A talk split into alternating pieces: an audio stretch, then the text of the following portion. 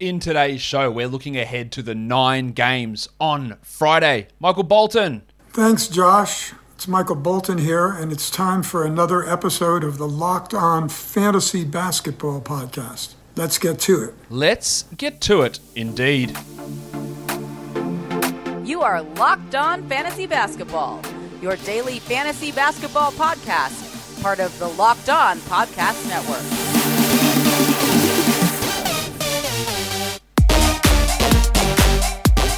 Hello and welcome to the Locked On Fantasy Basketball Podcast, brought to you by Basketball Monster. My name is Josh Lloyd and I am the lead fantasy analyst at basketballmonster.com and at Yahoo Sports Australia. And you can find me on Twitter, as always, at @redrock_Beeble and on Instagram at Locked On Fantasy Basketball. Today's Locked On Fantasy Basketball Podcast is brought to you by McDonald's, proudly serving communities since 1965. McDonald's has always been more than just a place to get tasty, affordable food. It's a place where friends and family from the community can come together. A big thank you to our friends at McDonald's for always being there. I'm loving it. I'm also loving you guys making Locked On Fantasy Basketball your first listen every day. We are free and available on all platforms, and whatever your favorite team is, we've also got a Locked On show to satisfy your needs there. Let's look ahead. Friday's games, 9 of them on. Let's talk about what those 9 games, what we're watching for in those games, and start with the Nets and the old Pistons. I'm going to watch James Harden because, again, he's fine. Like, he's all right. He's hovering around that first-round value. I think he's the 12th ranked player, but shooting under 40%. We would, of course, like him to shoot over 40%. We'd like him to get 45%. I still have pretty high hopes of Harden being a top 5 to 6 player this season, probably top 4 even, but it needs to start turning around soon. Well, I'm also wanting to watch Patty Mills, who has provided really good streaming value for his points and threes. He doesn't do much more than that, but there is value in having that if you need those categories. For the Pistons, it's a back-to-back for them. Cade's going to play. I want to watch Sadiq Bey. The depressed penis has been bad. I don't know, pretty poor, like the last 3 or 4 games. And yeah, his role of him trying to expand his role and take more shots off the dribble and more drives and more two-pointers has not gone well. I didn't think it was ever going to go well. It has not gone well. And he needs to just go back into being a spot-up three-point shooter who provides adequate defense. He is a soft 12-team hold. But if you're in a 10-team league, I'm not convinced. But I'd like to see him start to play well, because he hasn't really. And Jeremy Grant, the usage has been way up for him recently. He's putting together some pretty good numbers over the last 2 to 3 games. I want to watch how that looks, especially as Cade Cunningham ramps back into things, and we'll talk about Cade on the recap show later today. But I want to see Grant adjust, and hopefully the efficiency can really stabilize for Jeremy Grant. The Spurs and the Magic is the next game we look at, with Jakob Poeltl still in the health and safety protocols. Thad Young is getting more minutes. That makes him a valuable player. But is he must roster? I think must is a strong term. I want to see what the role is. Is it still going to be 20 minutes? Will it be 26 or 27? That's going to be the key to see whether he's must roster or whether he's more short term. And then Devin Vassell, who I do think is worth having and holding. He's looking really impressive. At some point, the shitfulness that is Doug McDermott is going to have to give way, I think, to Devin Vassell, or even Keldon Johnson might have to give away some of those minutes to Vassell, and he is worth holding if you've got a stomach for some maybe subpar performances. For the Magic, Cole Anthony stunk last game, but he'd been playing unbelievably before that. Let's hope he can get it back together and see how that all looks. And also, I want to watch Wendell Carter Jr., who's been playing at a really high level this season. I'm not 100% sure who remains starting when everyone is healthy, whether it's him or Bamba. I think it will be Wendell, but I'm not 100% convinced on that. And I just want to see him continue to improve, because I think he's taken some pretty big steps forward so far this season. Next up, we look at the Grizzlies. They are taking on the Washington Wizards. Jaren Jackson got things going last game with some really good shooting. I was more impressed that he played 31 minutes. The shot was always going to improve. It might drop back from where it was last game, but hopefully he can maintain not fouling, putting up good numbers, and getting back to being perhaps a top 50 player. While Steven Adams' last 3 to 4 games have been pretty bad in terms of overall fantasy production, whether that results in him remaining a 12-team league guy, I'm not sure. For now, he is. I'm not like 100% convinced that he is going to be that long-term, but let's see. Can he get back to that guy that he was very early in the season? For the Wizards, It's all about the big men to me, how they split the Montrezl Harrell and Daniel Gafford minutes. Gafford played like 20 minutes last game. He's not at his best for sure. I'm still holding Gafford in 12-team leagues, but you don't need to value him that highly. Like, I think best case for him is top 90, like absolute best case. That's not true. Best case is top 60 if he played 30 minutes, but that is just not happening. Best case in his 20 to 22-minute role is like top 90. That's absolute best, right? And then for Harrell, he went to the line a ton last game, but we've seen the minutes come back down, which should start to stabilize out his value from where they were not that long ago, which was those couple of games that Gafford was out. Harrell's numbers went absolutely through the roof.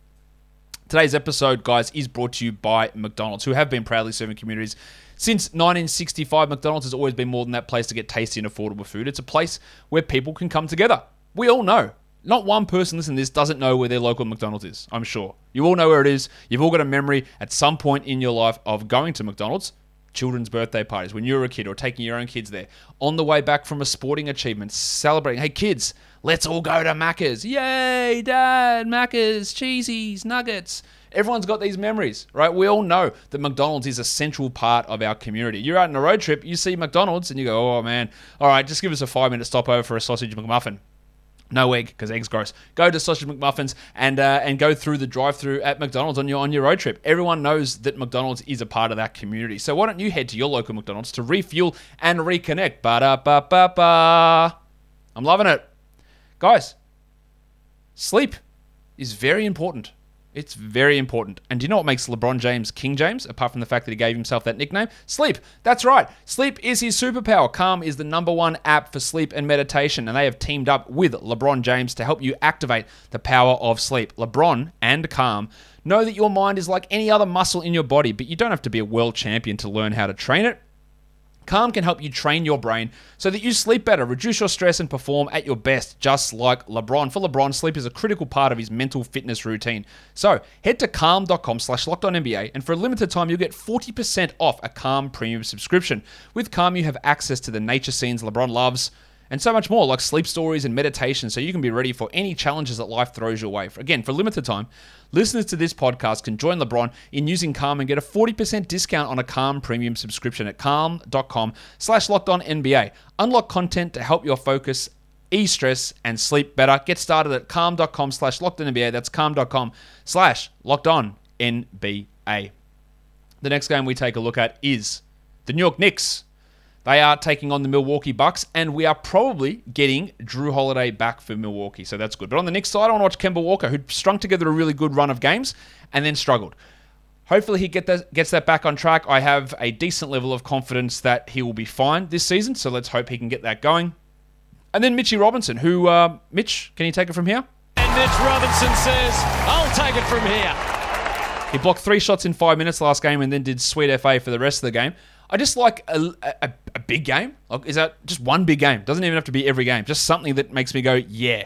At the moment, he's like a streaming type option, and I'd like to see him become more than that.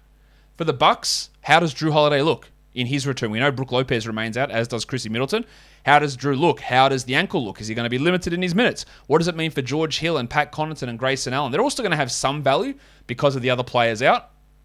But I think out of those guys like Hill, Connaughton, and Allen, Grayson's the only guy who I think is going to maintain at least fringe 12-team value until everyone returns. So let's see how he looks here. But he's been all right, giving you some points and some threes with not a huge amount else.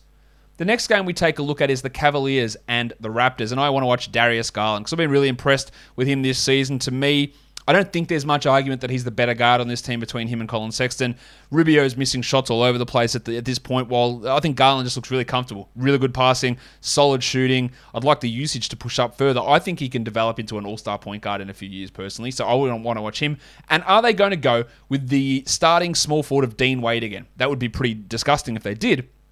But with Markkanen out, with Okoro likely out, will Wade get that nod again? Can he produce anything? Probably not. On to the Raptors. It is the return of Scotty Barnes. Does he get it? Can he do it? Has he earned it? Barnesy. Doesn't feel right giving him the Barnesy yet, but he's getting close. Scotty Barnes. Let's see how he looks. He's looked awesome before the thumb injury.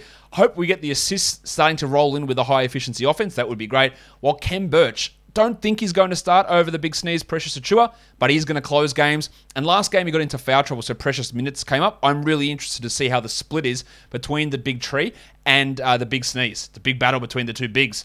On to the next game. Is this the right game, or have I got the wrong thing up here? I'm just completely doubting myself at the moment, which is great. So before I show you what I was doubting myself, no, I was right. Don't doubt yourself, Josh. You know what's up. Come on. Solidarity. The Clippers and the Timberwolves, a game we saw just a couple of days ago. Paul George is rocking. He is rolling. He's complaining about the ball, yet he's shooting like 44% from three or something along those lines. Can he keep going? He's had some big steal games. I think he's going to remain a top 10 player this year. While Nick Batum with Morris and Ibaka out, he's putting up okay numbers, at least worthy of a stream.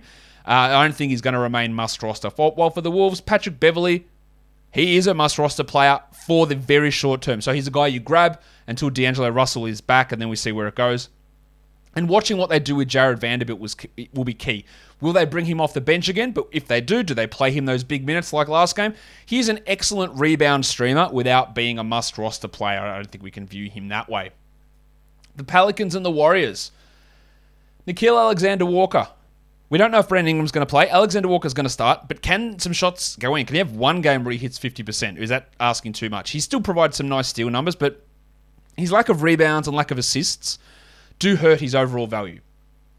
Well, Josh the Hitman Hart struggled starting last game for Ingram. I think he is fine as a short-term guy, but I wouldn't be surprised if Ingram does play, that Hart goes back to being more of a fringe player. While for the Warriors, I want to watch Draymond Green because, his value does tend to go under the radar somewhat, and I think he's been, again, pretty solid most of this year. Can he keep that up and get those defensive stats going? Well, Damian Lee's just been scoring in bunches. And if you need points, there's not many high points guys on the wire. Lee can be one of them, and he can be a stream option, especially in a situation of 14-team leagues.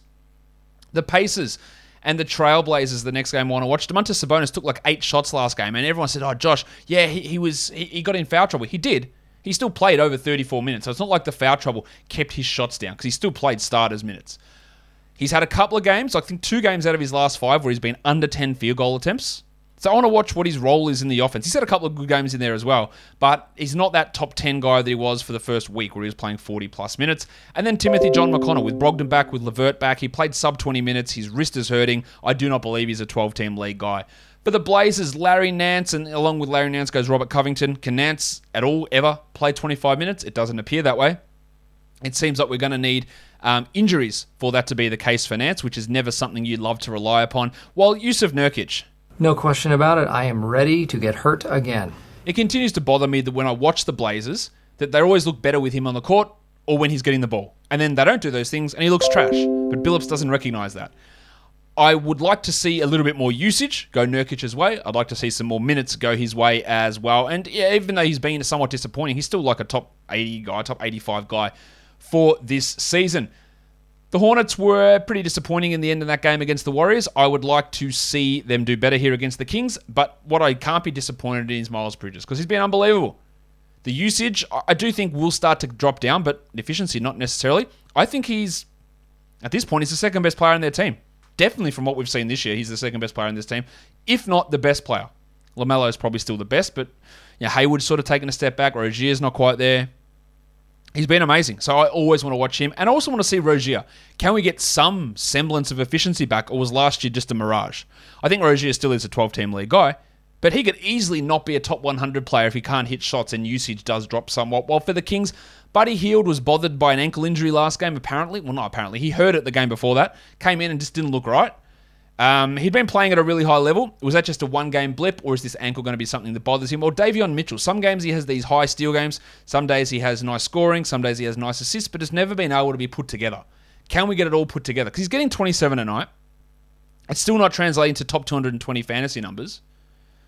And he's still got Fox and Halliburton and Hield all ahead of him.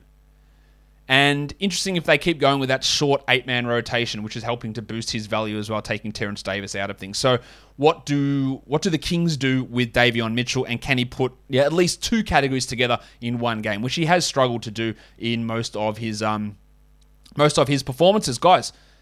Thanksgiving is coming up. And we all know Thanksgiving is, well, I don't, but I know from watching American TV shows and movies and talking to you guys that Thanksgiving is about food. It's about family, it's about food, and of course giving thanks. But these desserts, they are full of calories. A slice of pie might have 300 calories in it, but a Built Bar has just 130 and just 4 grams of sugar. That is a great way of having a delicious treat without putting on the weight. So instead of a coconut cream pie, why don't you have a coconut Built Bar and get yourself a raspberry Built Bar to replace your slice of raspberry pie? Low calorie, low carb, low fat, and high protein. They are covered in 100% real chocolate. So bring a box of Built Bar to your family gathering, pass them around like Santa pulling gifts out of his sack, giggity, and get your family to try them because you will not be disappointed and neither will they. So go to Built.com, use promo code LOCKED15 and you'll get 15% off your order. That is the promo code LOCKED15 at Built.com. Okay, let's go on to the next lot of things, and that is we're talking streamers for the action on Friday in 9 category leagues. These guys are all available in 50% of leagues.